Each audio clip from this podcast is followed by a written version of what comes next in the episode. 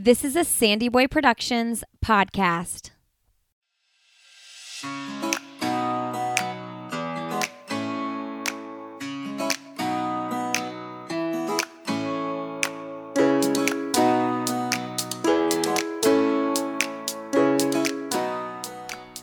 Hey, everybody, welcome to Why is Everyone Yelling with Lindsey Hein. I'm your host, Lindsey, and I'm so grateful you're joining us today. This is a podcast for parents or anybody helping raise kids. I bring on experts and everyday parents on this show, and my hope is that it provides you with some community and outlet, and I hope that it's a resource for you as well. Parenting is really hard, and I don't want to do it alone, so let's do this together. Today, you're listening to episode 43, and this is a really fun episode for me because I've interviewed the daughter of the two people that I'm interviewing today. So, we're talking with Suzanne and Kim Wade, and their daughter Becky Wade was actually on my other podcast, which is a running based podcast, a couple years ago. She is a professional marathon runner and she wrote a book called Run the World. She traveled all over the world running with different cultures and experienced that and then wrote all about it. It's such a great book. So, quick plug for that. But Becky actually reached out to me because she admires the way her parents brought her and her siblings up so much. And this is the crazy thing. I remember interviewing Becky, and when she told me this, my jaw was to the floor. Her parents had two sets of twins within 20 months of one another. And I believe I was pregnant or I had just had my last baby at the time. And I kind of felt like I was drowning in children. And so hearing that, I thought, wow, how did they do that? So it was kind of cool. And it's kind of come full circle to have them on the podcast. Suzanne and Kim are both lawyers and empty nesters, so they've sent all of their kids off to school, and they did that within one year of each other, which I feel like would be pretty hard. I'm already nervous about when we send our kids off to school and how hard that will be to have them leave, even though that is the natural progression of life. That is a good thing. But in this episode, we talk about sports and giving kids the opportunity to try different things, setting boundaries, developing young readers and encouraging our kids to have jobs when they're teenagers. And what I really admire about Kim and Suzanne is just the passion they have for showing up for their kids, regardless of what it is they're showing up for. You know, if you listen to my running podcast called I'll Have Another, um, this episode kind of reminds me of the episode I did with Tom and Deb Gardner. That was episode 129 on I'll Have Another podcast because these are two parents that have done this and they're many stages ahead of where we are right now, where I am right now at least. And I just love soaking up their wisdom and learning from them. And I hope that you do that as well. I hope that you gain some of those feelings I had as well when you listen to this episode with Suzanne and Kim. Okay, and if you do love this episode, please leave us a quick rating and review on Apple Podcasts or wherever you're listening. That is a huge way that potential new listeners can find the show, and it really truly is super helpful. One of our most recent reviews is from A. Lewis. I have been enjoying the diversity in topics as well as wisdom shared. Lindsey is easy to listen to and so kind and generous with her guests. I love that. This is a great parenting podcast. Thank you so much. I appreciate that. And do know that even though I don't see a ton creeping in every single day, I check these every single day. So it truly makes my day when I see a new rating and review. Um, all right, friends, that's all I got. Let's enjoy my conversation with Suzanne and Kim.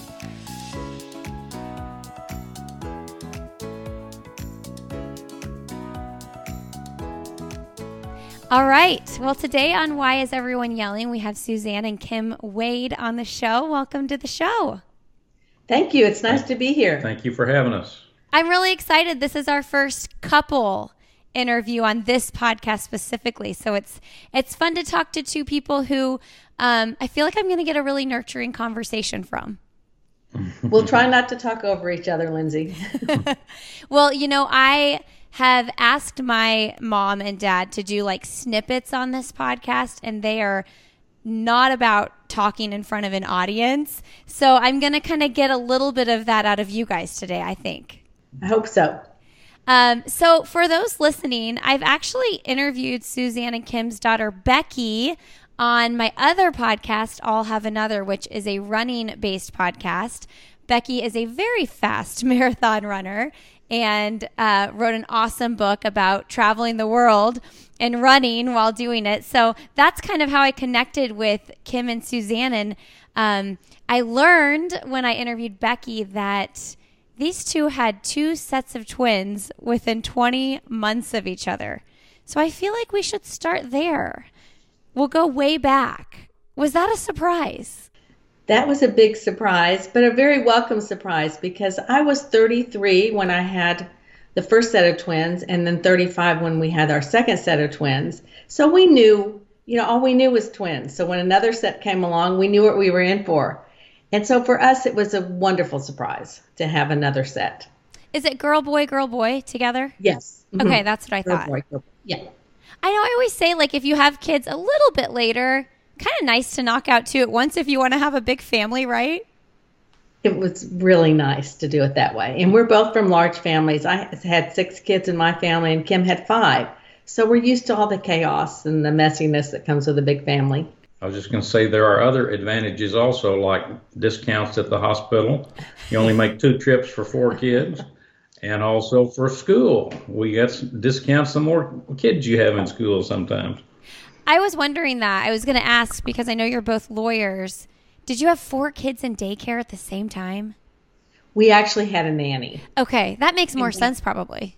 Yes, because it was just would have been too hard, I think, to try to get get both of us to work and get. And after the second set of twins were born, I I quit working for ten years. Oh, you did? Okay. So I worked after the first set and and through my pregnancy with the second set, and then I quit for ten years, and then I went back part time, and I we still both work. Okay, so tell me about that because I always wonder what that transition is like when someone decides to stay home temporarily, you know, get their kids to that phase where they're, you know, people are at least back in school and, and all that. Um, what was that like transitioning back into the workforce? You know, I think because I was doing it part time, and I was work. My kids were by that time were in middle school, I think, and so I would be working while they were in school. So that was good because in middle school I felt like I, I wanted to be home when they got home from school mm-hmm. every day or be available to pick them up from practices or whatever. So I think it was a good transition because I wasn't doing it full time. It would have been a lot harder, I think, so I was very fortunate that I was able to to be with the kids when they were at home. I know that because that's such a hard thing. It's like when you really think about it, the school day it's like nine to three, give or take. So the you know by the time you get everybody off, like three is not that late in the day. Mm-hmm. Lots to do when I got home. You know, yes. all the dinner prep and the homework and all of that. It was all squished into a very short period of time. Um, Becky told me to ask you what's the um, what's the record for Wade family activities in one day? I can answer that. Oh, yeah. We had four kids, and they were boy, girl, boy, girl, so they could never be on the same athletic teams.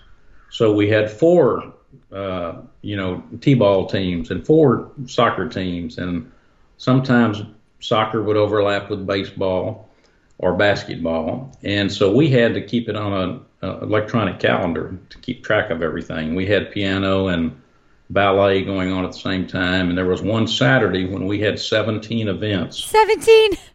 And and we one of us made it to each one, even if it was just for a short period of time. So that was that was our record. Did you have grandparents nearby to help? We did not. My parents mm-hmm. lived in upstate New York. We're in Dallas, and Kim's mom died a few weeks before the first set of twins were oh. born. His dad was here. But no, we didn't really have that kind of. We had paid help. Yeah, yeah, yeah.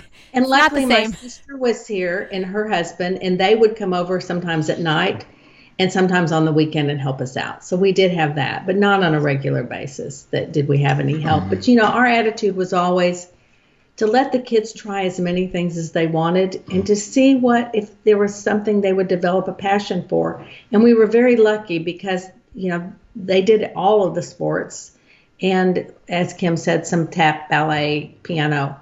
And some of those things stuck for many years. So we were really fortunate that they were all able to find things that they loved.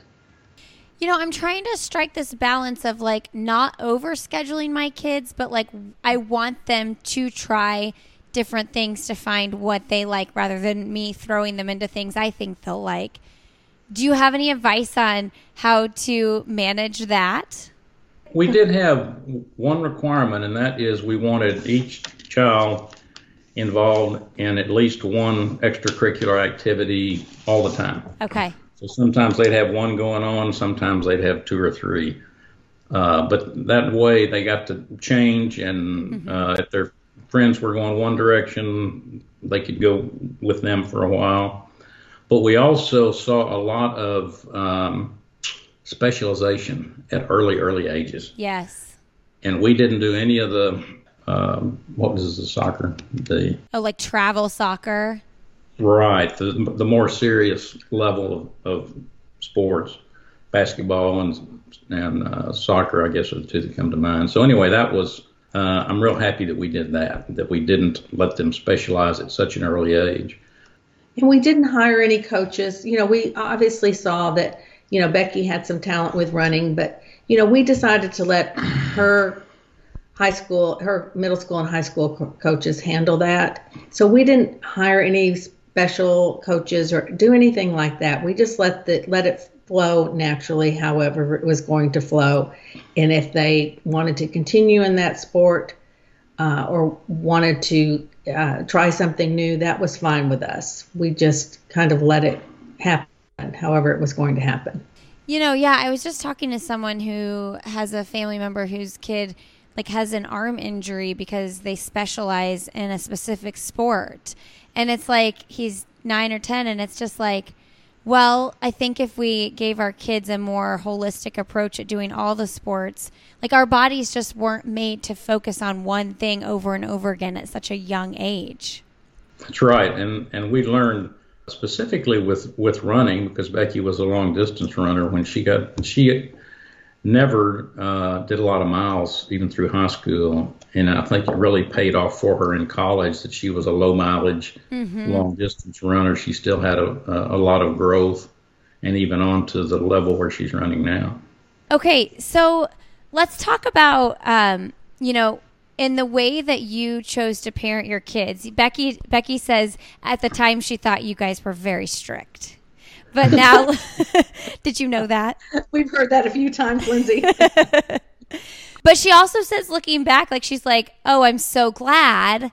And there's so many things from the way they did things that I want to do when I have kids. And so I wonder, and as I, you know, as my kids get older, different things I do as a parent, I think back, did my parents do it this way? And, you know, we think back to what my husband's parents do. So I'm curious, as you kind of built your own family and own identity in your family, what kinds of things did you pull from your growing up with your parents? And then how do you decide this is what I struggle with sometimes? Like, maybe that wasn't the best way to do it, and we're going to do it our way, you know? Mm-hmm. I think one of the things that I pulled from my mom in particular was the love of reading. Mm. And I noticed my mom would be reading amidst the chaos six running around crazy, and she'd be in her chair reading her book. And I saw that, and I think all six of us grew up to be big readers. And I wanted, really wanted to instill that in my kids. And I thought the best way to do that is not just reading to them and encouraging their reading and take them to the library, but them seeing us read. And Kim's a big reader too. So I think I learned that from just watching my mom. Um, and Kim, I'm sure you have many other. Well, what, well I guess what uh, sticks with me the most is my father had a small farm out. We live in. I grew up in Dallas, but outside in, in the country, and that uh, probably shaped my life more than any other uh, environment I was in, including athletics. Just being exposed to nature and cattle and dogs and chickens and uh, just you know wildlife. We uh, actually hunted a lot also, but I, I think that I I loved being outside, outdoor natures, and I, we used to take our kids on camping trips and road trips to the mountains, and um, we were in YMCA programs where you went camping, and I think uh, all of our kids have developed a, a love of nature, which is important to me because it kind of connects me with all of existence, so to speak. So um, that was what uh, I've tried to expose my kids to, and I think that they all picked it up. I love that it exposes you to all of existence. It's like how do you communicate that to your kids? I I think about that sometimes when we're out in the woods or doing something like you just want them to feel what you're feeling and as kids they just kind of simplistically feel it. Mm-hmm. But what you're saying there is like you're you're connected to everything. And I mean, I think ex- just exposing them is is how you do it. I think you're right. Yeah, you just want them to see the big picture too. Right. Our friends just took a huge trip. They flew out to LA and then they they drove up the coast to Seattle and they did tons of hiking with their two kids. Their kids are 8 and 10 now. So I feel like that's really good ages to get yeah. out and about. But I kept mm-hmm. thinking I feel like my kids would complain a lot unless we had fr- uh, friends with them to run around. I think if they had friends with them, they would be distracted because they'd be having fun with their friends. But if it was just the brothers, they would complain. What what um what happens in those situations when kids are like whining and you're like you're in the most beautiful place ever you should appreciate this mm-hmm. we had plenty of whining lindsey there was a lot of fighting there was a plenty of whining going on you know, we were fortunate though that the kids were so close in age, so they had a lot of the same interests, and the boys could pair off and go do mm-hmm. something if they wanted to, and the girls could. So it was like they had a friend almost, um, a friend that they fought with. Yes. um, but you know, we, you know, that's just part of it. I think that's part of having siblings is that you know they're going to whine and they're going to fight sometimes, and you know, you just endure it as best you can that fighting, that's what about sends me over the edge. Mm-hmm. It's hard. We, with the four children like you have four, we wound up with a suburban with three seats, and we would put two in the middle seat with a space between them so they couldn't reach each other. Couldn't touch. that's right, and in the back seat too, so that no one could actually hit each other or or uh, give them too much trouble. I, I remember Lindsey before the kids were born, we took a parenting class and it, there was people kids of all ages in the class and had uh, older kids for instance and i remember one of the moms talked about yelling at her kids and her kids were older kids you know older toddlers or young six and sevens. And i thought at the time oh how could she yell at her children? Just they're so cute and so and then i had kids. And realistically you know it takes a lot of patience. It takes a lot of patience. I mean, it's it's it has a lot of rewards, but it also takes a lot of patience. I mean, it's the name of the podcast. Why is everyone yelling? And I say that constantly to my kids, only to know that I'm the one also yelling.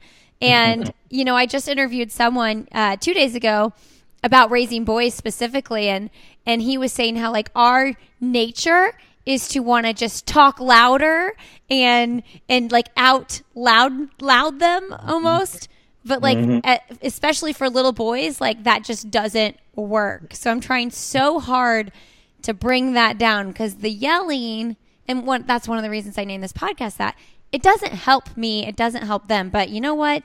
Sometimes you just lose it. Right. Exactly. that's right. Exactly um, one of the things I wanted to talk about with you guys, though, is uh, jobs and chores and and getting our kids to work. Which I think, knowing that your kids were in so many activities, yet you still had them take on jobs, is is really it's really cool because I do think that people are like, "Well, my kids can't work because they have all these other things they're doing," you know. Um, and I'm struggling right now at you know, with my kids being so young, just with the simplest things like, hey, it's part of your duty to like take the trash out. You need to walk the trash to the trash can. And, you know, they'll act like I told them they had to walk five miles to the trash can instead of 100 feet. So um, I'm curious how you guys took on that as parents when your kids were younger. I think that's every parent's struggle. And honestly, I don't think we did it as well as we could have. If I were to do it over again, I think I'd make them do a lot more than they did. Mm-hmm. Um, you know, we expected them to help with, you know, the cleanup of dishes and things like that. But I didn't have my kids necessarily in there making the dinners. No. Or, you know, going to the grocery store and getting the groceries with me. They didn't see the whole process. Um, or, or were not involved in the whole process. And I, I think we could have done a better job of that. As they got a little older, though, and you know, it was money was always going out, and you know, never and never any contributions in um, at 15, we, we found the, we, we, I don't say we, the kids, found the perfect job for 15 year olds, which was being lifeguards. Mm. There was a little community pool that is close to us that has, you know, a few hundred members, and they would hire lifeguards every summer starting at age 15. So the kids all went to the Y and, and took the, you know, the lifeguarding classes. And they all started at 15 they all started working at the same pool. And then the other two followed this next summer. So all four worked basically the same job which worked out perfectly because they had all those activities we were talking about. So if they one was scheduled they luckily let were very flexible. Um, you know the uh, the another one could take their place um, so it was a constantly rotating schedule of, of getting kids you know, for Kim and I to get the kids to work and back because they weren't driving then. Um, but it was a great job for for the kids, and it gave them a sense of responsibility. And I was so glad that they, you know, had to be strong swimmers to do that and to pass the class. And so that was a, a good start into them having their own money and earning their own money and not expecting us to pay for everything that they wanted to do or, or go or buy. Yeah, that's the one of the things. It's like, where do you draw the line? You know, everybody has different capabilities as far as income goes, like how much they actually can pay for with their kids. But like, at what point, if you can pay for X, Y, and Z, do you say, you know what, I think this is something you need to own? You know, I remember, you know, little things like I would always have to buy my own gas in, in high school when I, you know, drove my car. My parents did buy me an old used car, but like the gas was on me, things like that. Mm-hmm. Um, and so it's, I think that that's also a constant, like, what are we going to decide there? Well, I can say that nobody got new cars when they turned 16. We just didn't really want to do that, didn't think they would appreciate it. They did get the, the, the girls ended up sharing a, car, a used car that we bought, and they shared, and the boys ended up sharing for a while Kim's dad's pickup truck that was that was probably I don't at that time how many years old, Kim? Twenty, probably. Probably twenty years old, and then we had an old suburban that they then uh, ended up driving for years. So they mm-hmm. shared cars, and I don't know if they paid for gas or not. They probably didn't. I think, I think we provided them gas. Yeah, I think we provided the gas, but mm. but they got old kind of clunker cars um, which we thought was fine. I'm sure they didn't think so, but we thought it was. you know, I don't. I can say I, I did not care as a high school student. I had an '89 Honda Accord with pop-up lights, and that was in 2000 that I got my car. So it was pretty old car. And I didn't care at all. And I do remember the kids that were getting brand new cars, and I just was like, that's just not our life. And it didn't mm-hmm. bother me at all. So yeah, I, I think that with four kids too, the sharing car situation is just going to be what it's going to be. I mean, mm-hmm. I'm not buying four separate cars. Mm-hmm. Right. It's just not going to happen. Mm-hmm. No, no way. And plus, then our driveway will just look like a used car lot. Which ours does now when everybody's yeah. home. We definitely have that used car lot look in our house. Oh, for sure. My parents my parents for sure did as well. Okay, so talk to me about this transition to empty nester to now kids are grown up and getting married and having babies and um, let's start with empty nester for all the parents listening that are like headed that way i mean i'm already nervous for that and my kids are young you know everybody says oh the days are long but the years are short which we know um, but I, I literally even on the craziest of days where it's so hard I truly already mourn when they're going to be gone because I know how precious it is and how fleeting it is. It, it's hard. It, you know, for us, we had four kids leave within one year. Everybody was gone. You know, the first year, the first older two left, and the following year, the younger two left. So within a year, all four were gone. Luckily, they all stayed in Texas. The, the three went to UT in Austin, and one went. Becky went to Rice. So we were, and Becky was running in college, so we were able to go and see a lot of her meets, and you know if they were uh, local or whatever. Um, and we were able to go to Austin. Kim has family there, so we were able to see our kids occasionally. Not that they wanted us there all the time, because they certainly didn't. Um, but that helped. It was a hard transition, you know, to go from 100 to zero very quickly. And I still miss my kids, even oh. now. When it, you know, I still miss having them around. Becky and Will just moved back here from Boulder and are staying with us. And I love having the house full of our kids again. You know, it's it's been that's been a real gift for us to have, you know, whenever our children come back with us for a while. I, I have a little different perspective. I enjoyed the empty nester, and I love my kids with all my heart. But with today's communications, uh, you know, Suzanne in particular would stay in touch with our kids, and she talked with them when they're walking between classes and uh, so she kept up on everything that was going on. And we were fortunate because we had three kids at the same school in Austin, which is two hours from where we live. And I have uh, sisters there. And so we would get down and we were, uh, we would see them, you know, every three or four months, I guess. Um, and, and of course, Becky uh, was running, and we would see her in Houston running, and then she would run different places. And we always, uh, we kind of got to continue watching our kids perform. Mm. You know, which was which was fun. It's always fun to watch your kids perform, regardless what they're doing. So. Yeah, that's a really good point. I didn't have as much trouble transitioning. I think I feel like it could be a mom thing too. I mean, I I already see it. Like my husband's, you know, even now, like when you I look at old pictures already and I get sad, and they're still so little. My youngest is three, and my husband's always like, "Dude, this is like the best time. Like we're we're pretty much done with diapers. Knock on wood. Here in like a month or so, we will be. And it's like this is like the best. Like they're getting they're self sufficient now a little bit, and like we're in it. And I just really struggle with like being worried about how fast it's going to go. You didn't know this was going to be a therapy session. and it does go fast, but hopefully you get to come out at the other end of that, and then you have grandchildren without the angst yeah. of being a parent, which is great.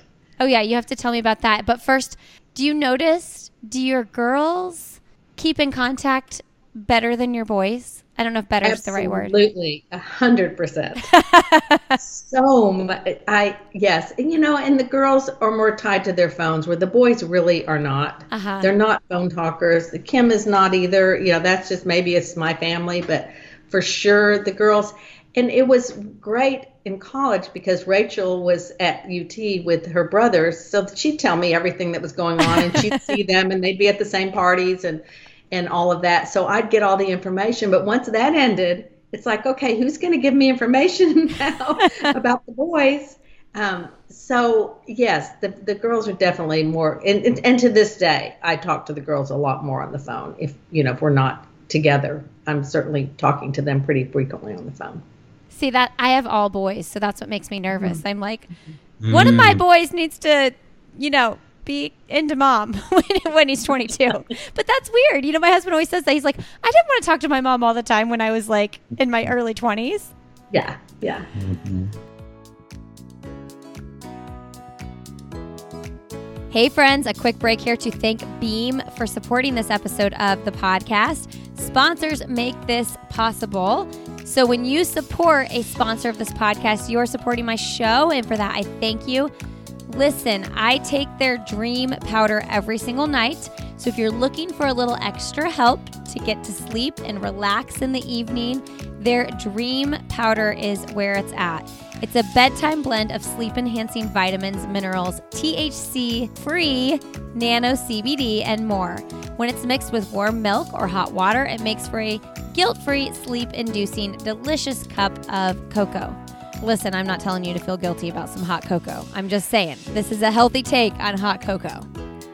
Uh, they also have a great hydration line if you are into running, athletics, working out, if you're getting out and sweating on a regular basis. I don't know about you, but I've always been looking for a great hydration line and I've never really found what I love. But when I found Beam, I found what I love. Their recovery blend specifically is my favorite. It is a hydration collagen mix and it tastes like rejuvenating fresh lemon. Okay, so again, when you support sponsors of this show, you are directly supporting the show, and you can check out Beam when you go to beamtlc.com. Use the code Lindsey15, that's L I N D S E Y 1 5, and you'll get 15% off your order. That's beamtlc.com. Use the code Lindsey15, Lindsey15 for 15% off your order. All right, friends, enjoy the rest of my conversation.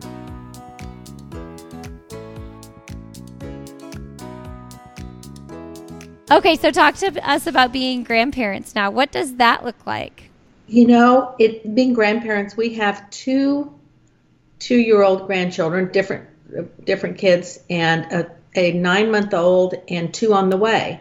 So we're we're ramping it up here pretty quickly um, because you know the kids are at those ages all, Yeah. all at the same time now. We're getting married and or have been married and now having kids, and being grandparents is the best. You know, we we love that all of our grandchildren are local, so we get to see them often, and we're very very we know we're very fortunate for that because my parents were not here um, when my kids were growing up. Um, and, and being grandparents has, has been a very rewarding. And you know it's it's great to see your children parent. And you know it, they do things differently and we understand that and good mm. for them. You know we don't expect them to parent the way we did or make our same decisions. And, and it's been fun watching them frankly just how they handle things. And honestly i think they're a lot better at it than we were. You know i just think the kids are are good parents and i love that. It's so interesting parenting in this day and age because there's just information everywhere all the time. Where back in the day, I just you just did what you did, right? And now I feel like there's always like, oh, you should try this, try that, which could actually make things a lot more confusing and stressful, to be honest. right right What's your babysitting strategy? I, I just find this interesting. My my mom now, so my parents are a little bit ahead of you guys because our kids are a little bit older. Um, she takes my big kids all the time. Anytime, you know, they're an hour away and we're actually about to move 11 hours. So it's not great. That's not great. But my mom is she doesn't care about taking the big kids. She doesn't do babies though. Like she'll she'll very for short periods of time watch your baby, but she's not taking your baby overnight. She's not watching your baby all day. So I'm curious what your thoughts are. I kind of agree with that strategy. Yeah. Like, we don't have ours old enough, but really the, the kids are young. They're two Yeah. at the oldest. And so, you know, they don't spend, we spend a lot of time with them and we do babysit and we try to be fair about, you know, who, who Uh-huh. had us one night. But the kids have been good. They don't over ask. Yeah. Um, and they don't expect it and they're happy if we can and we try to help them out whenever we can we spend a lot of time with our grandkids but not necessarily babysitting Uh-huh. we're also spending time with the, the families which Yeah. we love I know. I'm I'm always super thankful for my mom because she she'll just tell me like if I if she can't do it, she'll just be like, "Sorry, I can't do it. I have I have X, Y, and Z going on. I'm working or I have an appointment." Um, and I don't feel like guilty asking, and I don't feel like pressure like she doesn't see them enough either. If it's it, it feels healthy to be able to just know, oh, if she can't do it, she's just gonna tell me no. You know? Hmm well and i think that's one of the things that is important because you're so wrapped up in raising children when the children are at home that it was important that we still have a life together.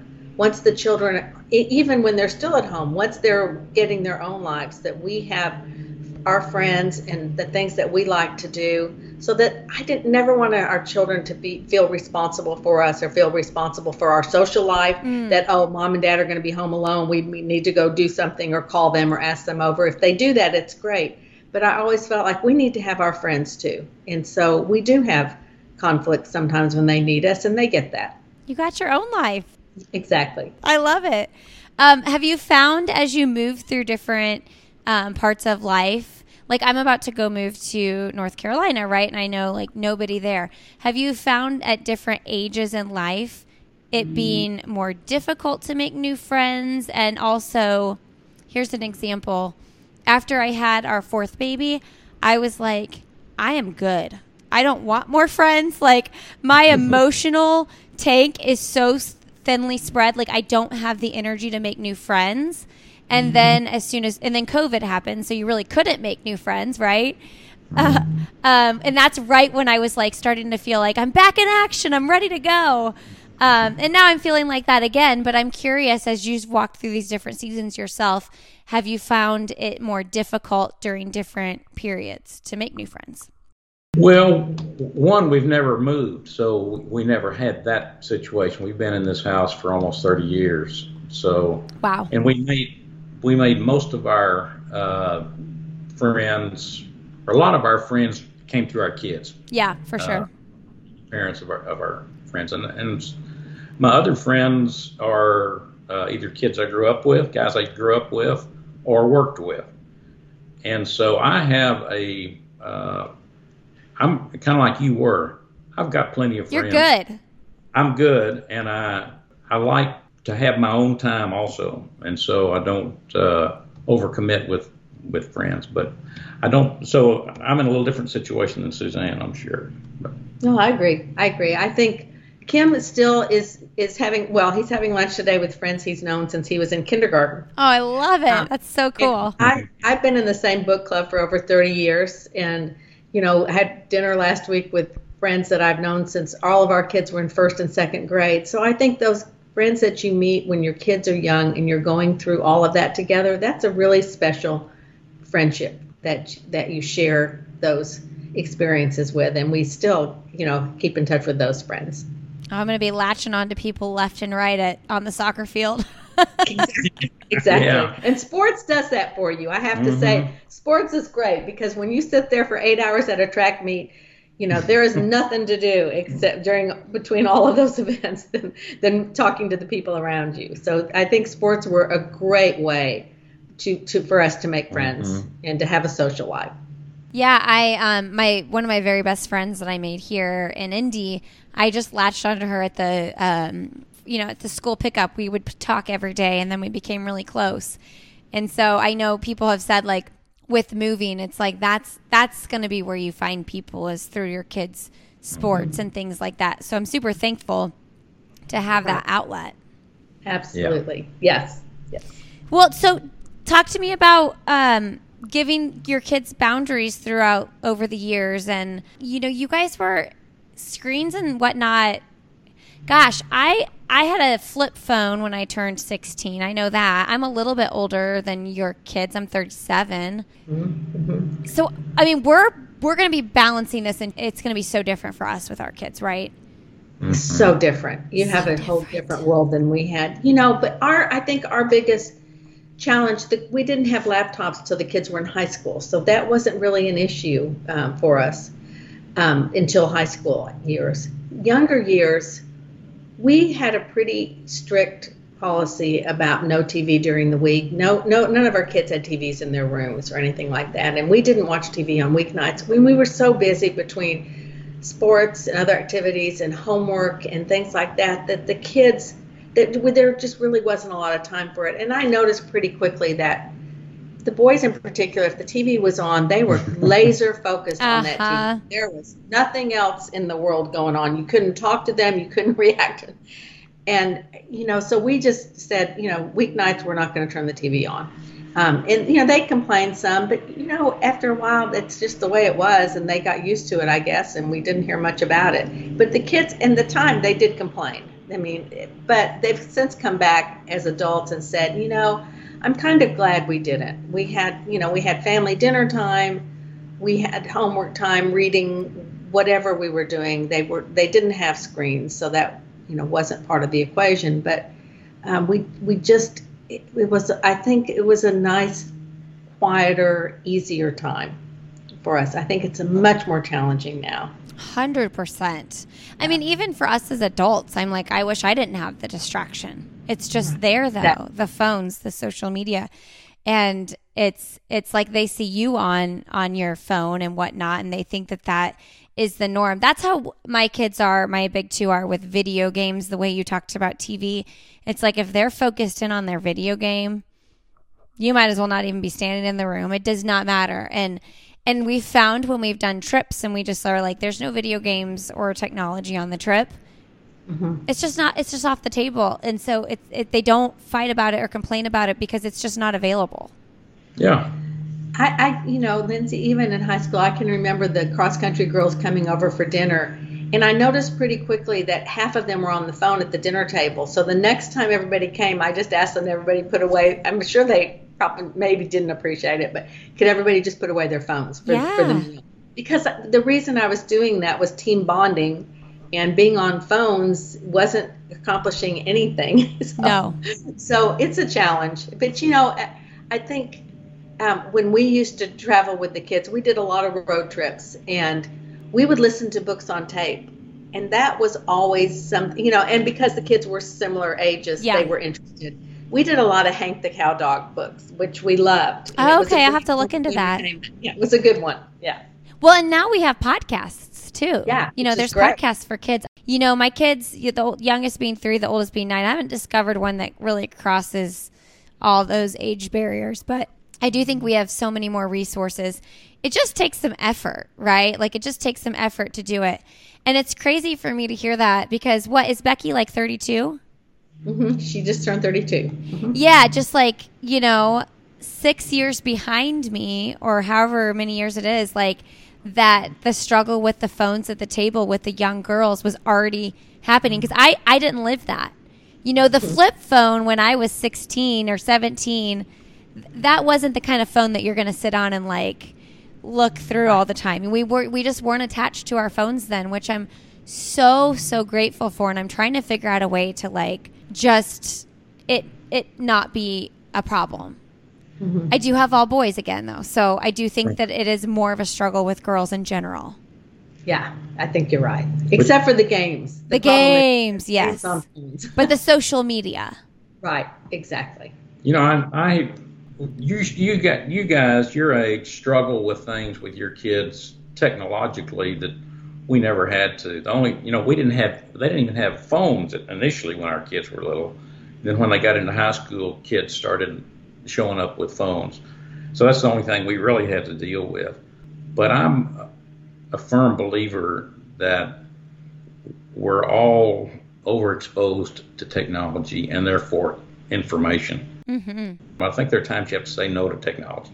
Oh yeah. And and it's just figuring out when and, and where and, and what you cut off. But um, so as parents, you guys have it a lot harder than we do than we did. Yeah, because it just wasn't an option. I know this morning, because um, my oldest son gets up before everybody else, usually by like an hour. And he usually gets up and plays a video game or watches TV while the house is still quiet. And um, my husband made him a bagel for breakfast. And I was like, you know what? Just put your video game down while you eat your bagel. Like, you don't need to move from the couch with your video game and sit on the steps because they can't eat on the couch with your video game while you eat. Just put your put it down for now and take a break for 10 minutes and like just be. Just literally be there. Right. Yeah. And we struggle with that. I mean, and that's one of the things I really try with my kids. It's like we have to let our kids be bored. Mm-hmm. And yes. we have to let ourselves be bored. Mm-hmm. Right. So we have to model that, you know? And so um, I do like what you said though that you always saw your mom reading because in times that I am bored or in a position like that, I always read. Mm-hmm. And I guess that can just be our answer to the kids. Like, well, if you're bored and, and you want you don't want to just sit there or whatever or run around, pick up a book. Mm-hmm. Right. There's one one other restriction we had on our kids is that we struggled with. You probably won't, or maybe in a different way, but we were very um, tried to be knowledgeable of the of the houses and the families that our kids were visiting. Oh yeah.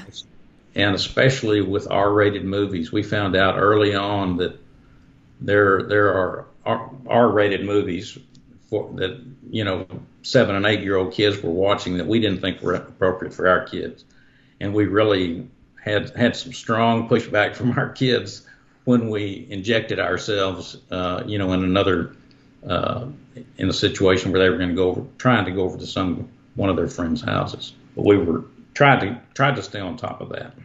I mean, well, I think now it's it's pornography. Yeah. Because we when we were kids and your kids, the access just wasn't there. You had Playboy magazines that a dad might have or something like that, but now it, even if you have restrictions on all of your devices, things can just slip through. And I think I read somewhere that the average age a kid sees pornography for the first time is like nine or 10 years old. My gosh. Really? Wow. Yeah. And so I was actually just talking to my, my best friend. I was telling you that I met in the park uh, or at, at the school. Um, we have only let our oldest two spend the night, other than grandparents and cousins, um, at this one family's house, and vice versa. Our house is the only house their kid has spent the night at. And that's really like one of a few reasons because it's just like, well, what if they grab one of the adults' iPads? Or I mean, because once you see, you can't unsee. It's right. it's a right. sticky image. Right. Mm-hmm. So that's, that's what terrifies me. Mm-hmm. Mm-hmm. That is mm-hmm. scary. Much worse than R-rated movies, even. You're right.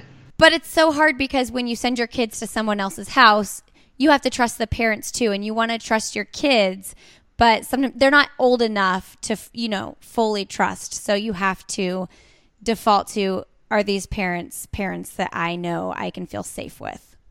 I agree. And we struggled with that also um, because you're putting a lot of responsibility on your kids to be mature enough and strong enough to withstand peer pressure. And sometimes that's not fair to your kids, that maybe you have to, as a parent, make some decisions for them. Um, but that's something we always struggled with is is how to find the right balance between being too strict and too lenient and make making something work that was was good for all of us. Yeah. I know I always want to default like I trust you, but I, I, you have to keep showing up and showing me that I should trust you. I'm always going to my default is going to be to believe you. And you will always be ahead if you tell me the truth, even if it was the wrong decision. But you always tell me the truth, right? Right. Uh, um, okay, before we wrap up with Endo Podcast, let's transition real quick into um, making each kid feel individually special and unique. I, I feel like I've struggled with this with my number two, especially. He was three and a half when our fourth was born. So he aged up to Big Brother times two at a pretty young age. And I kind of kind of just you're one of the big brothers now, you know? And and oftentimes when I've seen discipline, um, when I've seen behavior issues, I can tell it's an attention thing. It's like mm-hmm. I'm lost in the middle here. Um, mm-hmm. So I'm curious what you guys did with four so close together to make each kid feel unique and individually special. I, we recognized that as an issue pretty early on with our kids being so close in age. Um, that you know when the the younger two came along, Matt and Rachel were just a year, a year and a half, 20 months old. Um, so pretty early on, we started a tradition called special days with the kids, and that meant on different days, and it, this might occur every few months. You know, we would take one child. One of us would take one child, not both of us. The other one was home with the other yeah, three. right. Um, and do something special with them. And it might be as simple as going to a park or to a movie or out to eat or something that they wanted to do occasionally it would be really special and we'd go to a hotel. In the just an area hotel for the night a hotel that maybe had a pool. The other kids might come and swim in the pool for a little bit just to, you know to get the advantage because we didn't own a pool. Right. Um, and and do that and then go home and we'd have you know we'd watch a movie or you know get dinner or whatever and just have a night um, with that one child or a day or a part of a day. And that you know we found that it was it was good for the kids. They needed some time alone with mom and dad, and and you know we we loved it too because it gave all of us a little breathing room. Hundred percent. Yeah, you're getting a break when you have just the one kid. we fought over who got to go on the special day. Right. We would oftentimes go biking. There's a lake, White Rock Lake here. It's a, it's about nine miles around, and that, that was a good bike ride. We would oftentimes I worked at that time in a skyscraper downtown, and you know I'd take them to work with me, and they, uh, you know, they'd have popcorn and grape juice in the kitchen, and look out the window at the little bitty people down there, and there were just special things. There were also on weekends. These were not special days, but on weekends I'd try to give Suzanne a break. So I would take all four kids early, and we found three or four different places they loved to go. One was the Anatole Hotel, which on early in the morning had, uh, you know, their big uh, conference rooms, and there would be no furniture in there, just heavy carpet, and they could just run and run and run and play. And uh, there were peacocks outside, um, and there were a few places like that where I would take all four of them, try to give Suzanne a little break. So it's kind of like a special day for Suzanne. exactly. I know. What did you do, Suzanne? well, probably slept. yeah. Or maybe read a book. Yep. Tried not to do too much housework, but I'm sure I did some of that too. I know. I always struggle when I do have those moments to be like, how do I best utilize this time? Should I get stuff done? Should I just lay in bed and watch The Bachelor? Like, what do I do? You know, like, because I want it to be relaxing, but I also struggle when I'm not productive. So, um, yeah, it's always like, what do you do with that time? right. Yeah. I love that idea. We do, we break our kids up two and two a lot. And it's making me think I really should do that one on one more. But sometimes it's the simplest thing. Like I'm just going, because with both of us working from home now, it's just this whole weird situation, right? Right. Um, so sometimes, especially this summer, we're just a hot mess over here. But um, sometimes I'm just going to get myself some coffee. Like I will literally just leave to go to Starbucks just to like get out of the house for the day. Um, mm-hmm. And I'll just say one person can come with me and I get them a special drink or something like that. And it, that's a very small special day, but I definitely can tell like they feel that. I think that's great. I think that's a wonderful thing to do for your kids. And the hotel thing is so fun. They loved it. Or they'd go to North Park Mall in Dallas and they'd run around the mall before it opened. Yeah. And they have a fish pond there. And, you know, that was just, you know, they had free rein and it was a lot of fun for the kids and for me. I've always said I want to do, um, like when they turn 10, a special trip. Mm-hmm. And now that my oldest is like almost 10, I'm like, oh, because I was like, oh, they could go anywhere, pick any trip, any place. And I'm like, do I want to really want to say anywhere? And I'm thinking they'll do that with my husband, like a boy thing, like dad thing. But yeah, I mean, it's such a milestone year coming up, 10. So. Mm-hmm. It yeah, is. It sure is. I know. Um, all right, guys. Well, I appreciate this. Let's let's do some end of the podcast questions. Did sure. we? Is there anything we didn't cover that you want to cover?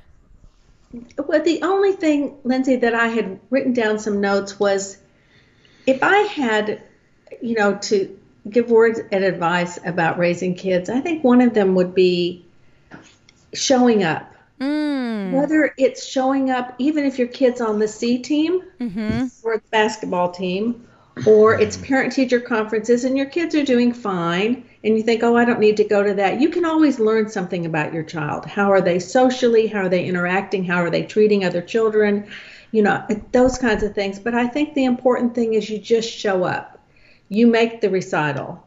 You make you don't necessarily have to go to practices. And the second part of that is so much of the showing up is sports, of course but it's it's showing up and being a parent not a coach mm-hmm. i think you know i think there's a lot of tendency in parents especially if they see their kid is good at something is to want to make the coach realize they're good or want to push them to be on the the court more or whatever it is and i think you know just watching over the years and still seeing this some is that I think for the kids' sake, it's better just to be their parent.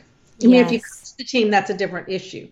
Um, but I'm talking about you're the spectator, is to be the parent and not try to be the coach or to be telling the coaches what to do.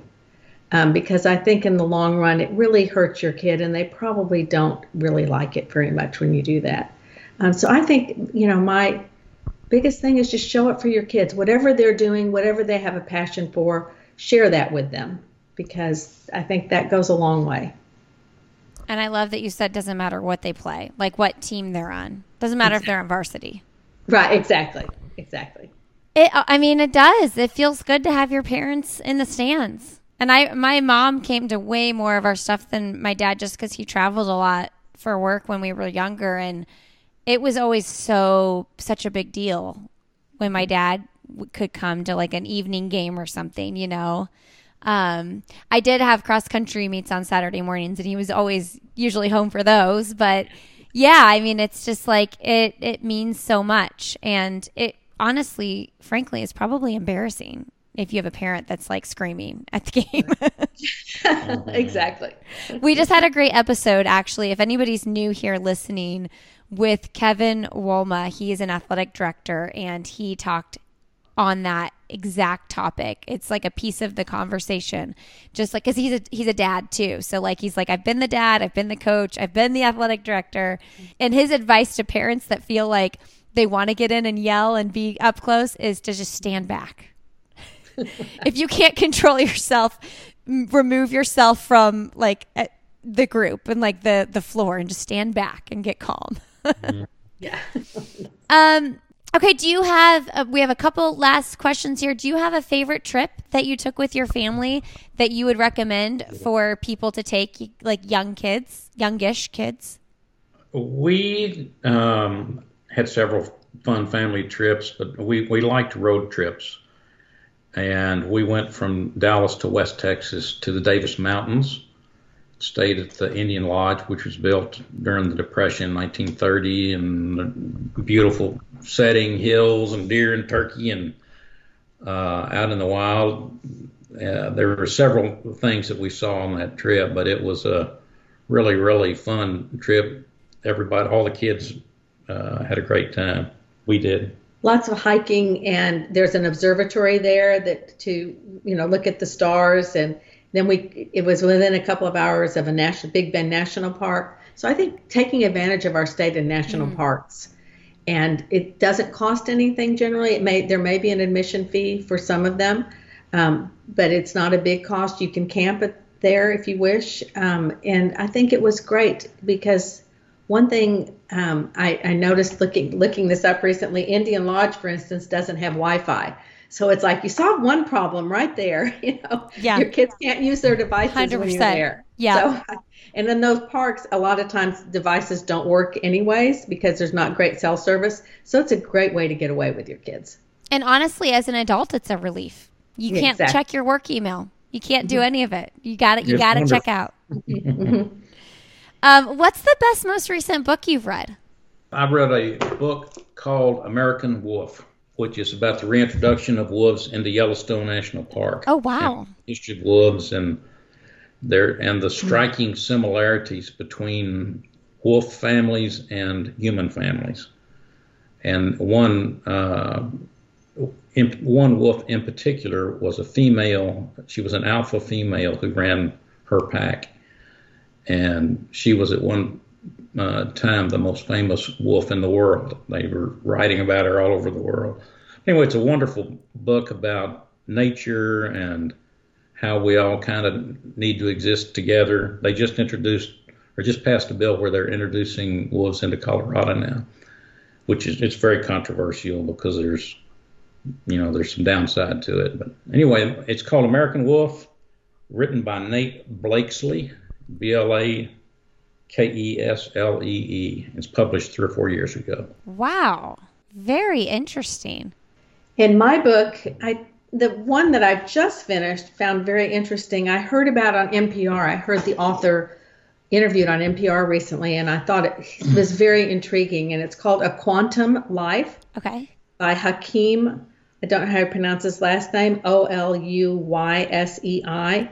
And it's about a, a, a black man who grew up in a very chaotic childhood in poverty in rural Mississippi, and he ends up a, achieving a PhD at Stanford. And it was about his life and how he managed to overcome so, so many obstacles. And I found it fascinating to see the things that we talk about that parents, you know, hope to do, or he didn't have that. Mm, he didn't mm-hmm. have all those advantages. And he didn't, you know, he had a, there was a lot of poverty, there was a lot of drug use and alcoholism in his family. And you know, the fact that he was able to rise above those things and achieve what he has achieved and continues to achieve, I found very fascinating and, and very commendatory. So I would recommend that one. Love it. Okay, what was the kids' book you recommended that you did books on tape? That was Hank the Cowdog. Okay. It's a series. It's a whole series of lots of books. It's okay. one guy. It's one guy who uh, does all the talking parts of all the characters, and the characters are generally animals. it's, it's Hank great. the cow dog. Okay, I'm well. You know, we're driving out to Raleigh next Friday. We're gonna do. We're gonna split it up just just because, and so I'm gonna look that up to have play in the car for sure. Right. Do you have any other kids books to recommend, or was that the one you were gonna recommend? No, we have a couple of others. Kim, We do have, if, if you have time, one. Yeah. It's out of print. It's called Sonny Elephant, Okay. written in 1930 Love it. about a little baby elephant named Sonny Elephant. Um, written by Madge Bigham, B I G H A M. It's a book that I was read to me by my an aunt who was a school teacher, a fifth grade school teacher when I was a kid, and I still remember sitting and being entranced, sitting around with all my first cousins listening to Sonny Elephant. It's a good book. Oh, I love that. And I have two quick ones. They're both board books for younger kids. Well, one of them comes in not board book edition, but the Little Mouse, the Red Ripe Strawberry, and the Big Hungry Bear. That was actually written in 1984 by Wood. And, you know, I read this to my kids many times. They were born in 87 and 89. So this is an older book that's still in print, still popular. My little grandchildren have this book. It's about a little mouse that tries to stop a bear from eating his freshly picked strawberries. And I love that book. And the other one that I've only come across recently through one of my grandchildren is Giraffes Can't Dance. And it's about a giraffe who gets mocked for his dancing skills or lack thereof and, and learns to, you know, to dance to his own music and to love himself. And I love the message of that little book. So good. I love that too. I haven't heard of that one. I'm surprised. Sounds so good. Um, what's your last message that you want to leave with our audience today? I, I imagine much of our listeners are about 20 years behind you in the in the parenting game. You know, I thought about that, Lindsey, since you had told us you were going to ask that question. And I think my message is it doesn't matter if you have one child, two sets of twins, four children spaced apart, or seven kids, that your kids are going to take up most of your time. You know, and if you're a working mom, you know, they're going to take up all of your time because, you know, there's so many demands placed on you.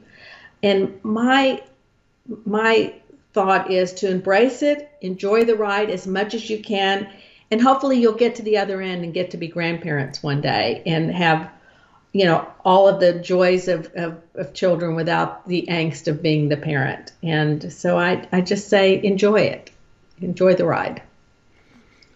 And I would uh, actually just say to dads, this is just a quick thought that spend as much time as you can with your kids because the it's oftentimes the father that's out of the house more, not always, but I know from my standpoint, I'll continue to work, and that, that's uh, you know you continue to bond with your children till they leave the house, and every minute you have to be with your children or a child that you don't take advantage of is a wasted minute, in mm-hmm. my opinion. So, just be with be with your children as much as you can you know, who knew that those that Kim would take the kids in the baby jogger uh, around White Rock Lake, and he'd put two in and then two holding the other two sometimes, which probably was the safest idea. I love it. But who would have? And then he would take them on, you know, little 5K run and fun runs and things, and and you know the the Thanksgiving turkey trots and things. And who would know that, you know, starting that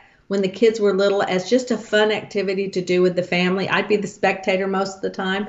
Would lead to you know a daughter becoming a professional runner and and, and develop that love that still to this day at 32 she has such a passion for running and and you know this all started with Kim you know just taking them little jogs in the baby jogger.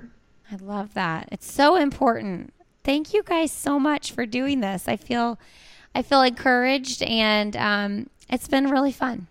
It's great it's to talk really to you, fun. Lindsey. Thank you, Lindsey. Thank, Thank you for you. spending time with us. Yes. Good luck on your move. Yes, good luck in North Carolina. I'm going to go see if the rest of my house is destroyed. Wish me luck. Thanks, Lindsey. Thank Bye-bye. you. Have a great day. All right, everybody. Thanks for being here today. I appreciate it so much. Thank you, Kim and Suzanne. That was so wonderful. You all make sure, well, first of all, go buy Becky's book. Okay, if you're into that kind of thing, go buy Becky's book. And thank you, Becky, for suggesting your parents to come on the podcast. Um, you can find us, this podcast, on Instagram. We are Why Is Everyone Yelling over there. Uh, we also have a Facebook page and group, Why Is Everyone Yelling? You can find me personally. I would love to connect with you. I'm Lindsey Hein626 on Instagram, at Lindsey Hein on Twitter. And don't forget, check out Beam if you're looking for a little sleep supplement or some hydration products. Go to beamtlc.com, use the code Lindsey15, and that'll get you 15% off. All right, friends, have a really great rest of your day, and we will see you next week on Why Is Everyone Yelling?